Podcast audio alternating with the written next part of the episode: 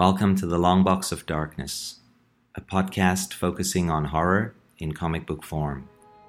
I'm your host, Herman Lowe. Join me as we take a peek into the Long Box of Darkness.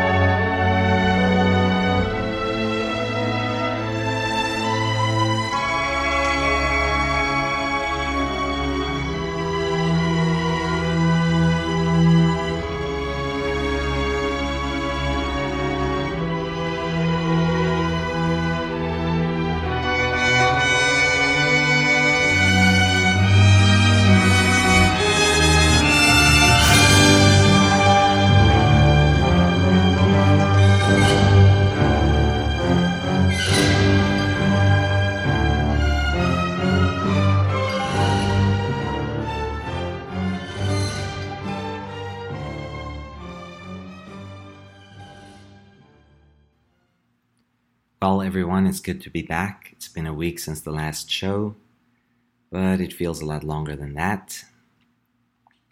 I've been busy, probably like most of you.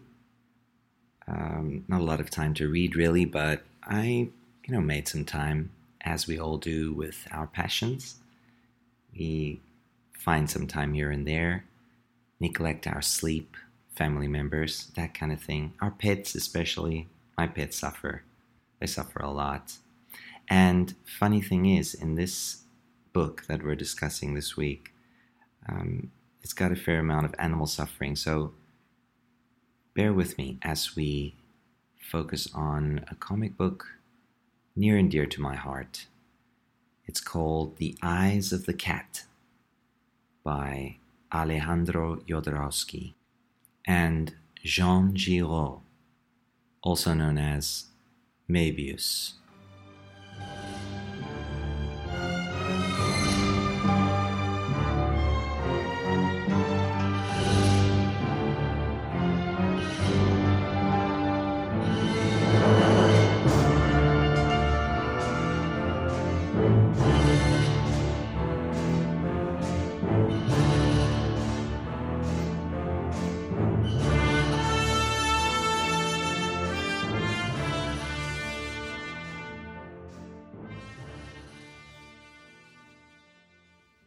The Eyes of the Cat was first published in 1978 by the French science fiction magazine Metal Hurlant, which we know as a heavy metal magazine.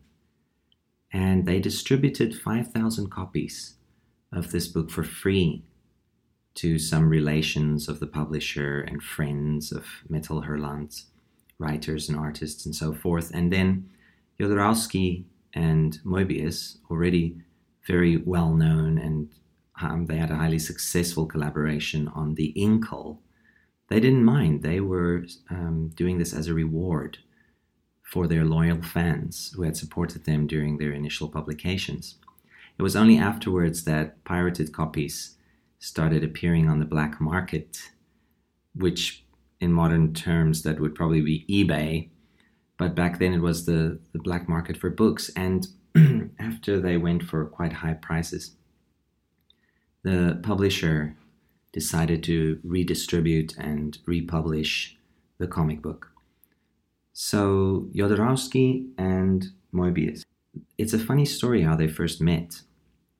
Um, Jodorowsky was slated um, to produce and direct a version of Frank Herbert's science fiction masterpiece Dune and he had the task of bringing it to the big screen. So he had to assemble artists and writers and lots of um, people to work on this project. And um, some of them he needed for storyboards and for conceptual designs.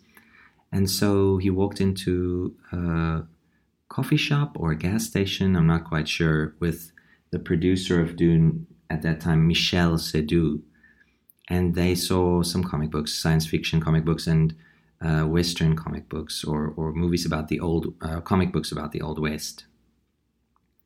And then they saw that there was this artist they liked called Jean Giraud. And there was also another artist they fancied uh, drawing science fiction comics called Moebius. So Jodorowsky wanted to meet these two people. He wanted them to work on Dune. And he got in touch with this agent in Paris who arranged the meeting. And as it turned out, Jean Giraud and Moebius was one and the same, much to the surprise and delight of Jodorowsky. And the Dune project, unfortunately, did not come to fruition. Lots of people were assembled to work on it. Um, guys like Chris Foss, the British sci fi illustrator, Dan O'Bannon, the screenwriter, and um, also H.R. Giger, who is now famous for his designs of the creature from the movie Alien by Ridley, Ridley Scott. And in fact, if it wasn't for Jodorowsky assembling these folk like a kind of think tank uh, that they were at the time, uh, Alien would probably have had a totally different creative force behind it. So Jodorowsky was very upset when things fell through through with the Dune project. Uh, rightfully so, because they had worked on it for more than two years, and Moebius and O'Bannon and everybody, Giger, they were all disappointed. But Moebius and Jodorowsky decided to turn all their conceptual designs and ideas into a series of graphic novels, which resulted in the Incal. So that's how they started to make comics together. And before that, of course, Moebius had already been a force in European comic book creation. And now he had the writing talents and sheer imagination of Jodorowsky behind him so it resulted in some pretty fantastic stuff. And The Eyes of the Cat is their first horror story, which makes it quite special since Jodorowsky, for me, is very effective as a horror writer. So let's get into the comic book itself. Originally conceived as a five page story, Moebius suggested that they do a 25 page story using single panel pages. And the comic book was printed on yellow paper because it was going to be um, largely colorless, black and white, and the yellow background sort of accentuated that. And because of the single panel pages, uh, the story reads very, very quickly. There's also not a large amount of text, which makes it no less of a terrifying horror story. It shows you what two masters can accomplish with just 25 panels in a 25 page comic book. So basically, The Eyes of the Cat is set in this apocalyptic world. It's never really mentioned what happened. Was it a nuclear war? Was it a disease that wiped out most of humanity? All we know is that what's left over is strange and broken and ruined, warped, if you will. And the story follows a young boy standing in front of a window in a tall building, looking kind of like a temple of sorts, but it's obviously one of the tallest buildings in this broken city. And he always appears on the left hand panel, while on the right hand panel, scenes of the city is shown alleys, streets, and then a ray of sunlight penetrates the cloud cover and by all intimation, we come to realize that the sun is a very rare thing. A, a ray of sunlight that penetrates this thick smog that covers the city um, is very precious. And whatever life is left in the city seeks out the sunlight to bask in it. And this boy that's been waiting outside his window seemingly facing the city, has been waiting for this ray of sunlight because out of an alley steps an animal, and it turns out to be a black cat. And the black cat is uh, similarly surprised by this ray of sunlight and seeks it out, uh, going so far as to expose itself to danger by standing in the middle of this ray of sunlight, enjoying the warmth. And the little boy seems to mentally, or at least as a type of narrative in his brain, he talks to a pet of his, which turns out to be a giant eagle. And the eagle soaring over the city. And this animal is the sort of the weapon that the boy employs against whatever creatures he deems his prey. So, as this cat is sitting, totally unaware, in this ray of sunlight, the eagle swoops down. And as the eagle, eagle swoops closer and closer, the story keeps moving towards the boy standing in the window, and then back to the eagle flying, boy standing in the window, and then eventually the eagle attacks and uh, sinks its claws into the back of the cat. And there's this wonderful panel of the cat looking up, staring backwards into the uh, face of the eagle, gazing down into the eyes of the cat. And the boy up in the temple, uh, staring through the temple window, congratulates his pet for making the kill. And then the horror commences. The eagle proceeds to tear out the eyes of the cat and when both eyes have been removed, the tendrils, the, the optic nerves are streaming from these two orbs. The eagle flies up over the city with these tendrils trailing from the eyeballs clasped in his claws, and he flies towards the temple. And the boy holds out his hands, kind of like he's leading a prayer.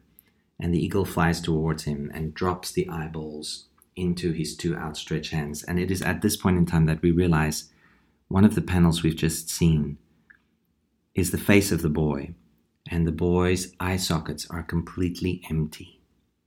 But it's more than empty. He it's not just that he's blind and he doesn't have eyes. It's that as if his face had been carved from stone like a statue, and then the eyes had been removed by a chisel or a hammer.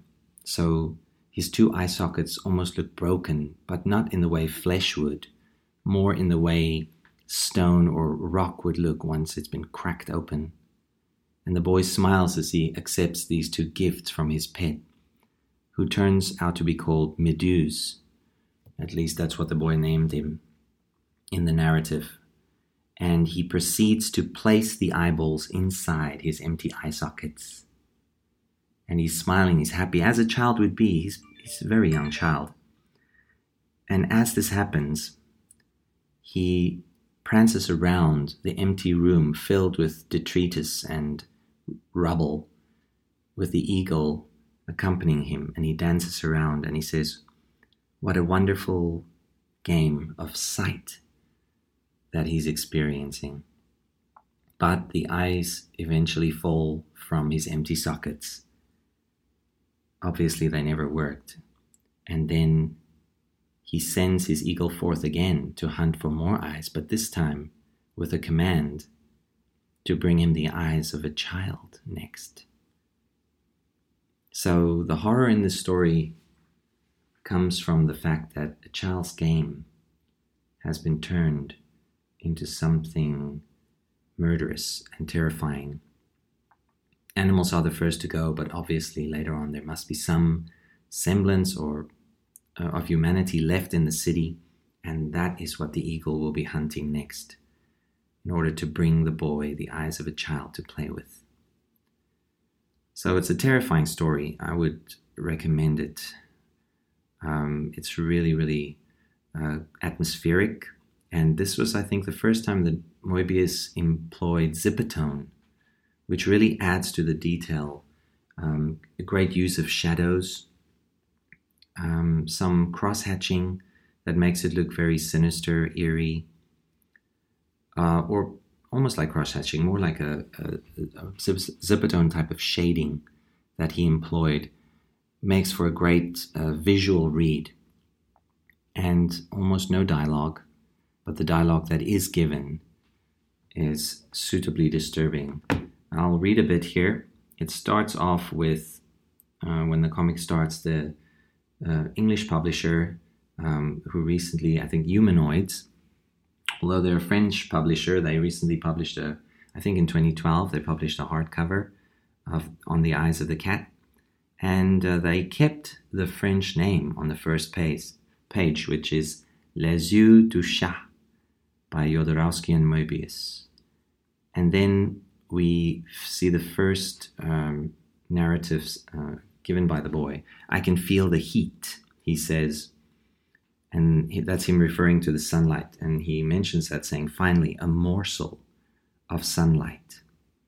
And this word morsel foreshadows um, what the bird would eventually do to the cat, plucking these two juicy morsels from the eyes of from the face of the cat. And then we see the boy um, speaking directly to his eagle.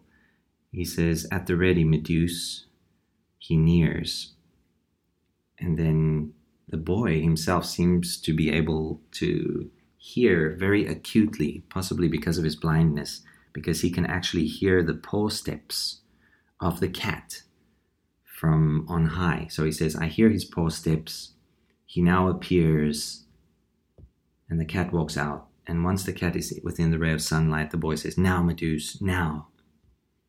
Dive. And we see this eagle just diving, as if the boy is sort of mentally controlling this bird. And the eagle dives, proceeds to dive through a couple of panels, and eventually kills the cat. And the boy just congr- congratulates him with a bravo, Meduse.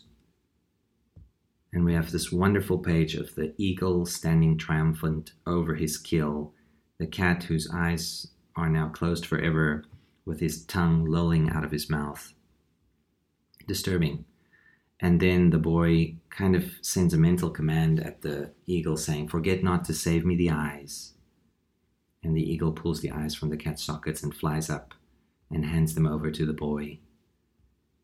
And then there's not a lot of uh, narrative, just a lot of visual storytelling once it gets to the boy's image himself, where you see this broken child dressed in ragged clothes, almost in a priestly type of robe, almost as if he's a servant of some god or himself a god and he places the eyes in his sockets. And then the next um, sentence he utters is a joy so marvelous. Could just be a thought. Who knows if he could actually speak? And then he's, he finishes with saying, This game that is sight. But next, Meduse, the eyes of a child.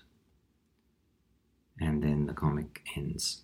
So, suitably disturbing, um, one of Jodorowsky's and Moebius's masterpieces. All right, so we're going to take a little break. When we come back, I'll talk about my personal history with this comic book and how I first came to read it many years ago. Hey man, read this. I told you, I don't like horror comics. Think of it more as a survival manual. There's a number on the back. And pray you never need to call us. I'll pray. I never need to call you. When I was about 20, 21 years old or so, um, at university, the campus where we stayed and studied was quite near the um, center of the city of Johannesburg.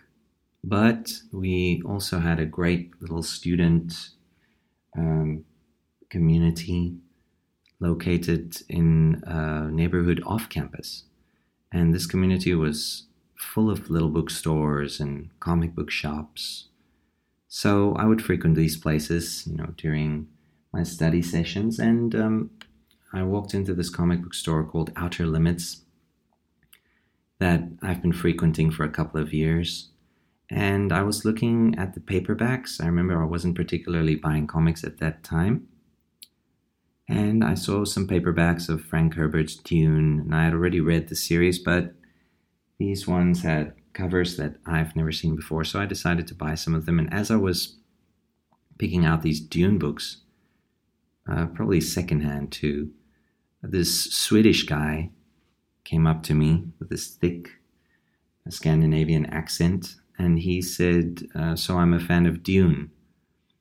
And I said, Yeah, I, I love the series. It's a great sci fi series. And, and he said, Did you know that um, there was going to be a Dune movie And I said, What do you mean? There has been a Dune movie. It's been done. David Lynch did the movie. So, what do you mean? He said, No, no, no, no, no. He was referring to a Dune movie made by uh, European creators, possibly around 1973, 1974 or so. And um, the European creators that he was talking about happened to be his favorite comic book writers. And that's why he's in the comic book shop. He was wondering if he uh, could buy any of their um, published works, and he was disappointed that there were none in that comic book shop. So I was asking him, uh, I struck up a conversation obviously with him after this because I was curious, and I asked him, what, what comic book writers are you talking about? And he mentioned Jodorowsky by name, and I'd never heard about Jodorowsky up until this point. and he also said that um, Moebius, his favorite artist, um, was doing some of the conceptual work on Dune, and I was very surprised. I had never known about any of this. So I asked him which comic books would he recommend from these two, because back then everything new that I heard of that I wanted to read but um, couldn't buy at the exact moment that I heard about it, I wrote down in a notebook. And I still have that very self same notebook, uh, or I've got dozens of them by now. But um, I wrote down the name of the comic books he mentioned. He mentioned The Incal, and he mentioned The Eyes of the Cat. So, of course, I was very curious, being a horror fan, because I asked him what the stories were about, and he told me, especially the Eyes of the Cat. The storyline sounded pretty horrific. Uh, so I, have always wanted to read that. And then I made it a point to track down any publication where, that had the Eyes of the Cat. And unfortunately, I couldn't do it. However, another comic book store owner in Cape Town, whom I met a few months after that, he had a copy of Steve Bissette's Taboo number four. I don't know where he got it. To the best of my knowledge, Taboo wasn't distributed or published in South Africa at that time, but it was in Cape Town that I borrowed that copy of Taboo. And in that issue, Taboo being a horror anthology of sorts with also some sci fi and fantasy tales in it, I found the story, The Eyes of the Cat. And I read it and I reread it and I read it again because the story was just so poignant, so striking. I, tried to make sense of it. At first, I didn't know what I was reading, but I could definitely feel the the horror permeating this page, the pages. So I had to have more. And after I was probably forced to give back that copy of Taboo number four, I couldn't find the eyes of the cat again until 2012 when Humanoids Publishing released a hardcover and I saw it on Amazon. I bought it immediately of The Eyes of the Cat. And I was very happy to find it again. It occupies a very, very uh, special place on my bookshelf, a place of honor. But now it's in the long box of darkness along with the rest of the things I still want to discuss. So that's my personal history with The Eyes of the Cat.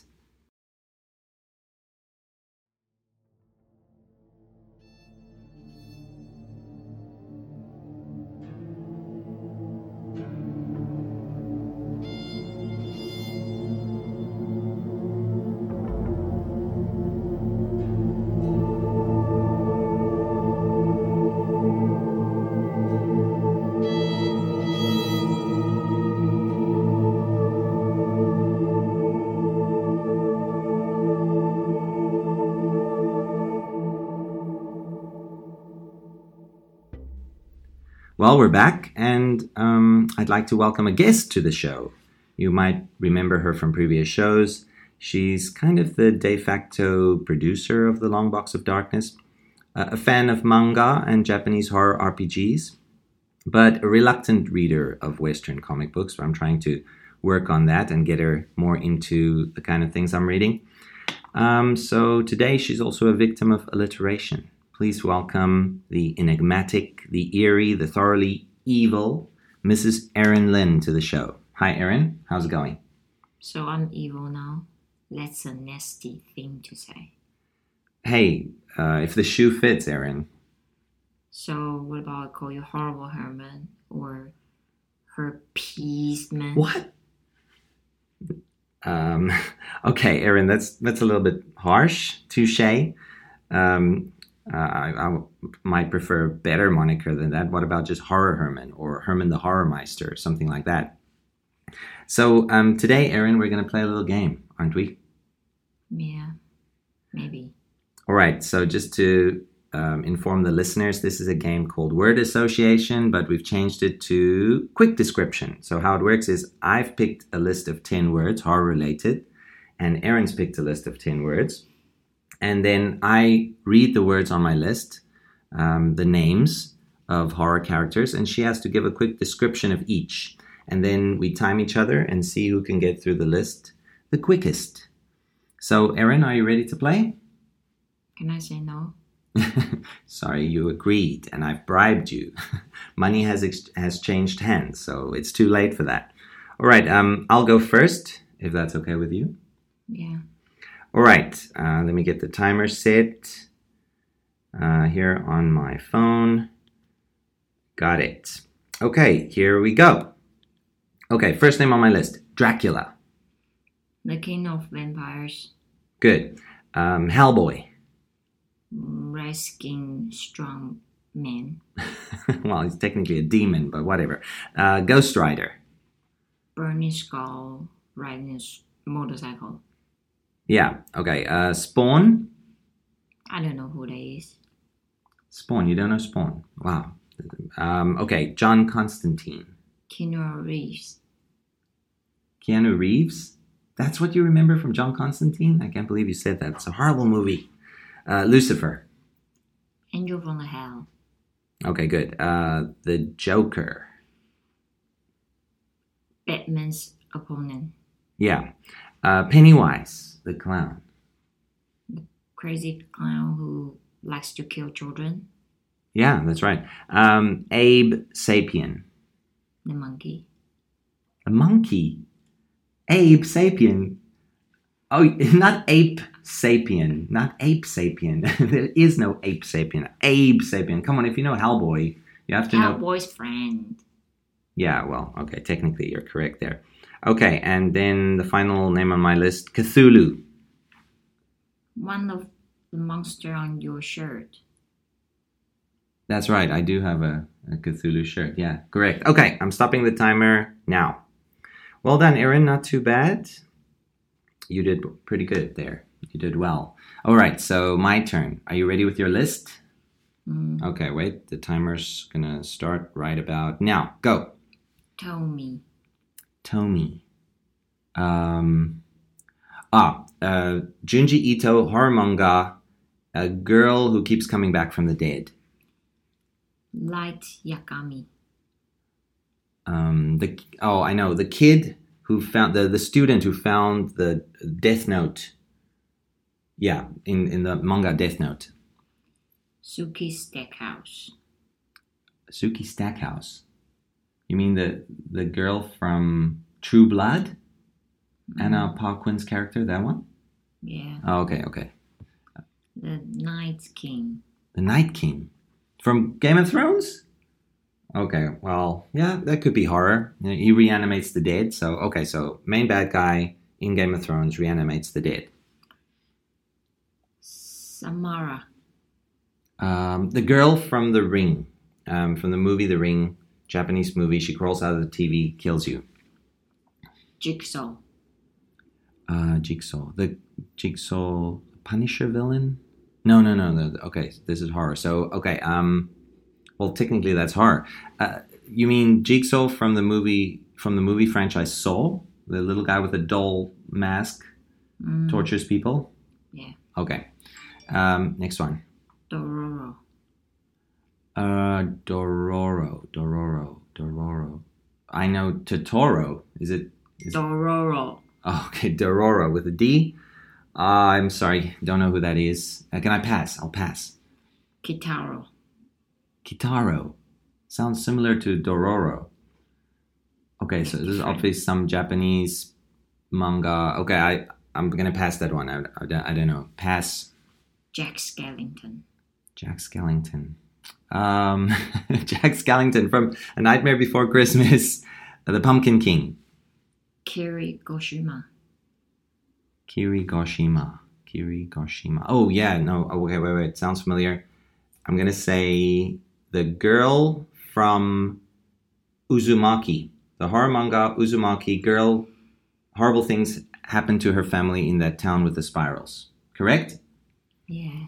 Okay, great. Okay, let me stop the timer. Oh. All right, seems like I didn't do that well. Um, okay, it took you one minute and 45 seconds to get through my list. But for me, it took two minutes and 25 seconds. So I guess you're the winner this time, Aaron. But, you know, I need to brush up on my horror manga, so I've got an excuse there. I, I think I gave you a pretty easy list, wouldn't you say? No. Come on, only Spawn. That's the only one you didn't know. So, everyone, that's our game for this week. Thank you, Erin, for joining the show. I really appreciate it. Okay. So, did you enjoy it? Maybe. All right. Well, I hope you come back for uh, subsequent shows. Will you? Maybe not. All right, everybody. That's Erin. Don't worry, I'll work on her. She'll she'll come around. Okay, we're gonna take a little break, and then we'll be back with some more horror talk. About horror, I'd say that we're probably attempting some kind of inoculation. I mean, you have to wonder when we've got all of the stuff that's happening in Syria and all of the stuff that's happening in the Ukraine and all of the stuff that's happening in Missouri, when we've got so much real, genuine horror wall to wall, why do we need to make up stories about horror? I think we're attempting to inoculate ourselves with a little bit of fear about something that we know can't possibly happen to us because that's much less horrifying than actually watching the news where we suspect that, yeah, it probably is going to happen to us and probably quite soon. I've decided to include two new segments to the show this week, and probably, you know, based on popularity, we'll keep it going for as long as we can. Uh, the first segment is entitled History of Horror Comics. That's right. We'll be looking at how the um, horror comic first came to be, the genesis of four color fear, if you will. And it starts way back in the 1940s. Um, and that's when the first few, uh, the first horror comics first appeared. But if we go back a little bit earlier, maybe a decade or so earlier, in the 1930s, the pulp magazines such as Weird Tales published quite a bit of horror, and the Universal monsters were making a splash at the cinemas. So, this, of course, had an influence on all the writers and young comic book creators of the time. So, even the early superhero comic books, which appeared in the late 1930s, you had some horror tales. You had some heroes facing off against vampires, against zombies, against supernatural threats. So, horror wasn't all that unusual in comics from the very beginning, but the first dedicated horror title only appeared when American Comics Group, ACG, published their Adventures into the Unknown. And that premiered in about 1948. But before that, there were a few horror comic books, just not comic series. There was an adaptation of Mary Shelley's Frankenstein um, by the artist Dick Briefer. And um, that was possibly the first horror comic book published in the States. Uh, you had some European horror comic books, but mostly single publications. And they weren't really albums, they were more. Um, you know, in newspapers, newspaper syndicated strips, and so forth. So, um, but with the advent of Adventures into the Unknown in 1948, that is when the horror comic boom finally started. As to why publishers started publishing horror comic books, they noticed that their tales of superheroes fighting these frightening menaces usually sold well, and lots of people were still going to the movies, enjoying the monster films. So, because of that, publishers sought to uh, make a quick buck based off the popularity of other mediums, employing the same genre of horror. And it worked because after Adventures into the Unknown, you got, of course, EC Comics. But like I mentioned, Adventures into the Unknown came first. So uh, basically, the early stories published by this particular comic book was um, very formulaic. It featured lots of uh, werewolves, lots of zombies, lots of women being threatened by some, you know, um, unknown menace, and um, their men had to save them. Very cliche, but uh, the art was steadily starting to improve. Um, the artists became better and better, uh, better and better at drawing these frightening scenes, scaring readers more and more. And with horror comic books, it is all about the art. Of course, the story matters a lot, but uh, the art is what grabs you, what frightens you, the images and panels you remember decades later. Um, and that's what makes horror comics so visceral is the, these images that pop into your mind from these frightful, uh, frightening illustrations. All right, so we've got the American Comics Group doing quite well. They also had a few sister publications at the time because um, they wanted to cash in on whatever they were doing, and they were doing something right. So they had a lot of um, readers, and eventually um, the readers sort of became tired of the same self, same formula. So they introduced some weird science. Introduced a few uh, crime thrillers, psychological horror, and that went over well. But uh, the weird science, not so much really. They they may do with that more in the 50s. But after Adventures into the Unknown came EC Comics in the early 1950s. They started becoming very popular. They already existed in the late 40s, but it was only um, with a story by uh, Johnny Craig, published in Moon Girl number five, that uh, EC finally became known as a quality publisher of horror. And after that, horror just took off. The 50s were definitely dominated by an era of horror comics. Uh, the Western genre was still popular, the romance comics were still doing well, but the horror genre far eclipsed whatever other comics could offer. A lot of these tales were creative, but most of them were syndications and adaptations of, let's say, famous stories like Edgar Allan Poe's The Black Cat, Dr. Jekyll and Mr. Hyde from Robert Louis Stevenson. You had um, many, many versions of Frankenstein showing up in these comics, a retelling of the story with uh, minor twists and turns, uh, tweaks to his origin. So, uh, not a lot of creativity other than you know, a few guys who really tried to do something different and to push the horror, horror form into something much bigger and better than it was at the time. And eventually, EC did that when they started employing the greatest writers and artists in the field, possibly assembled by any publisher ever. Um, you had the aforementioned Johnny Craig, you had Al Feldstein, you had Jack Davis, Jack Kamen, whom I've mentioned in previous shows.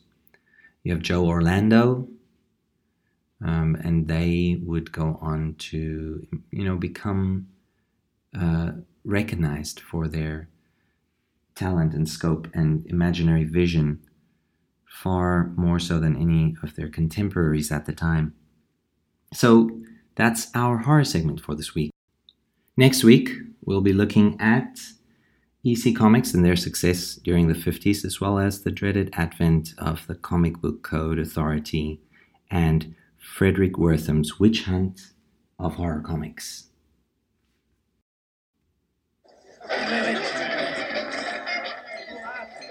take this. I don't like horror comics. You'll like this one, Mr. Phoenix. It could save your life. All right, we're back, and this is a little segment I'd like to call our horror bio segment. And what we're doing here is we're going to be discussing one character out of horror comics every week. I'm going to run down his origin, going to speak about um, what makes them tick, so to speak. And um, this week we're looking at one of the most frightening horror villains in comic books. I'm talking about the infamous Dr. Anton Arcane. Known primarily as an enemy of the Swamp Thing, Dr. Arcane has had quite a long and sordid history. And uh, let's get into it, shall we? Okay, so it starts off with a young boy, obviously called Anton. And um, he lived before the Second World War. He was a kid, possibly late 1890s, and then he showed some signs of aberrant behavior early on. Uh, his siblings noticed it first before his parents did. He even, uh, since he was the older sibling, even abused, sexually abused his younger sister, which is very upsetting. So um, his two siblings, one uh, girl called Agnella and his young brother called Gregory, they feared him. So he excelled at school. Um, he soon enrolled in uh, a university where he studied biological science. The, I think it was called the Hamburg School of Medicine. But he was expelled because, much like Dr. Victor Frankenstein, he had been involved in some unethical experiments um, he became a drug addict. There was even some uh, corpses that he defiled. So he's a, a, necrophiliac, basically a deplorable human being, a prime candidate for an evil horror, vil- uh, horror villain.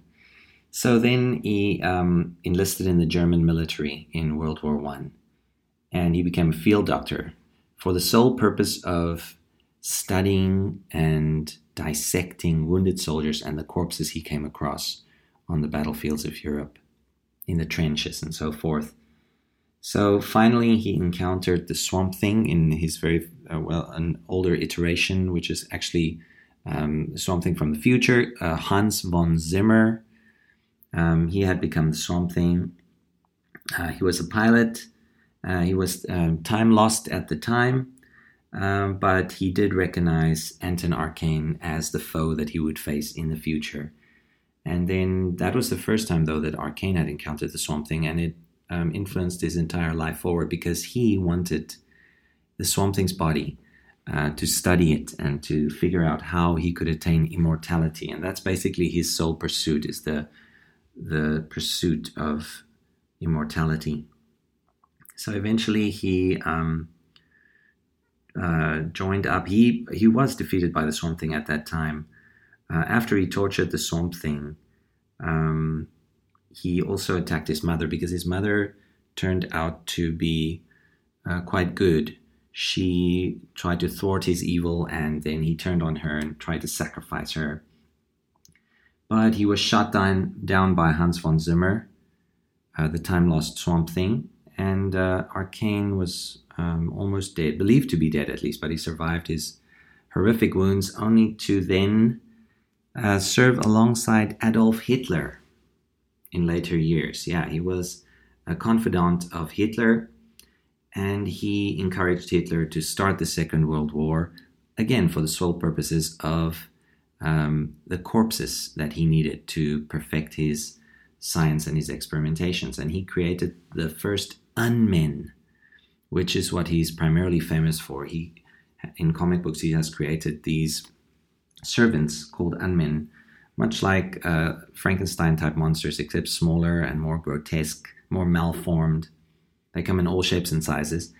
And he was planning to help Hitler conquer the world with the Unmen, but again, he was defeated. Um, or not defeated, he was thwarted in his goal. And at the end of the war in Europe, um, he had gained a type of immortality through studying all the bodies that Hitler supplied him with. So he was now functionally immortal, except for the fact that his body still decayed like a human being, but he couldn't actually be killed per se. So um, much later, he uh, encountered Gregory, his younger brother, again, and Gregory's wife, Anise.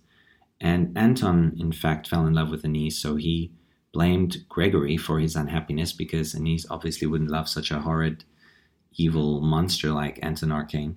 So he um, convinced the villagers of the nearby um, town to burn Anise at the stake for as a witch, just to punish Gregory for stealing away the woman that he coveted. Um, then, um, uh, of course, Gregory and Anise had a daughter called Abigail before uh, Anton again met up with him. So he was now the the ward of young Abigail, and um, Gregory uh, was uh, terribly wounded while walking around their family estate. He stepped on a a landmine, an old landmine from World War II, and he blew himself to bits. But Anton Arcane, his older brother, saw this as the perfect opportunity to practice some of his skills. So he sewed him together like much like a patchwork monster, and in fact called him the Patchwork Man. He would become an enemy of the Swamp Thing in later years as well. So um, Anton Arcane imprisoned the Patchwork Man for many, many uh, years afterwards, and then he started to uh, look for a different form of immortality again because, as I mentioned, his body was decaying and um, he wanted a form that was more durable and could last through the ages. And again, he focused on the swamp thing.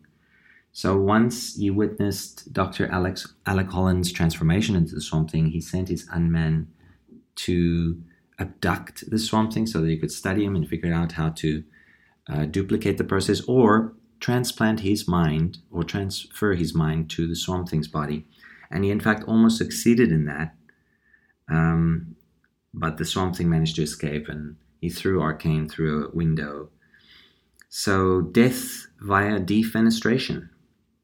But still, Arcane, being semi immortal, he managed to cling to life, a twisted kind of life, and some of this unmen spirited him away and managed to transfer his mind into an inferior uh, body of an unman.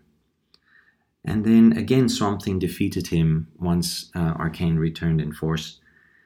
And he was banished to hell since his body had been finally destroyed. But even in hell, he managed to escape. And in the form of a very small fly, he uh, possessed the body of Abigail's husband, Matthew Cable.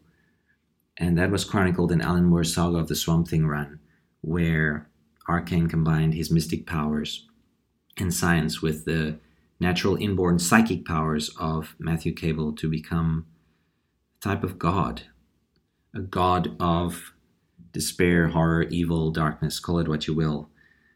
After that, after his defeat again at the hands of the Swamp Thing, he was sent to hell once more, and eventually was turned into a demon by the lords of hell because they recognized his capacity for evil and for slaughter.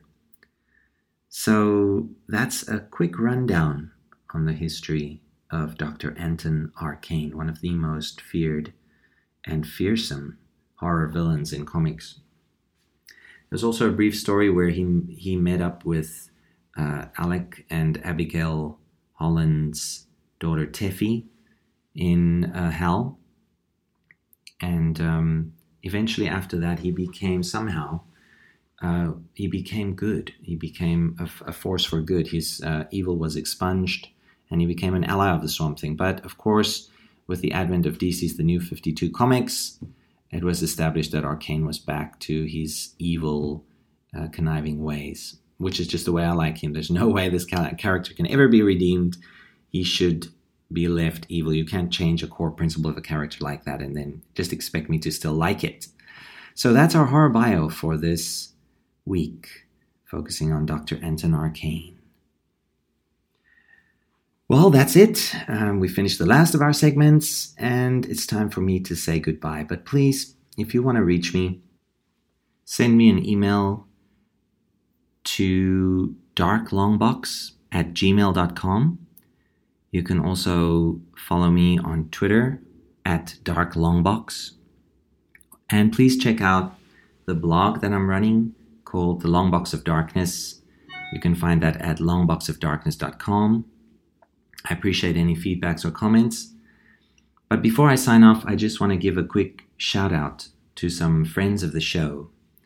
Uh, recently, a young lady by the name of Rebecca Booth, she's one of the members of the United Nations of Horror podcast panel. They discuss horror films. Um, you can find them on iTunes and also um, on Facebook. They've got a Facebook group. She uh, promoted the show, promoted my show, The Long Box of Darkness, on the Facebook group and then um, her friend Chris Downs also posted a link on the, his site, Horror Etc. Both of them are great uh, reviewers. I really enjoy reading what they write about horror movies. Uh, Rebecca, especially, does a great job in the horror magazine Diabolique, which I've been subscribing to for about a year or so. And I, I think she's um, an editor over there as well. So thanks to Rebecca for helping me out and um, putting the show out there. And then also on Twitter, uh, many thanks to my friend Avatar of the Green, um, man called Grant. He's uh, retweeted a couple of my podcasts. And then also to the Coffee and Comics blog and podcast, also run by one of my good friends. So please give the Coffee and Comics blog a listen as well. And don't forget about the United Nations of Horror podcast about horror films. Well, that's it for this week. Please tune in again next week as we take yet another peek into the long box of darkness.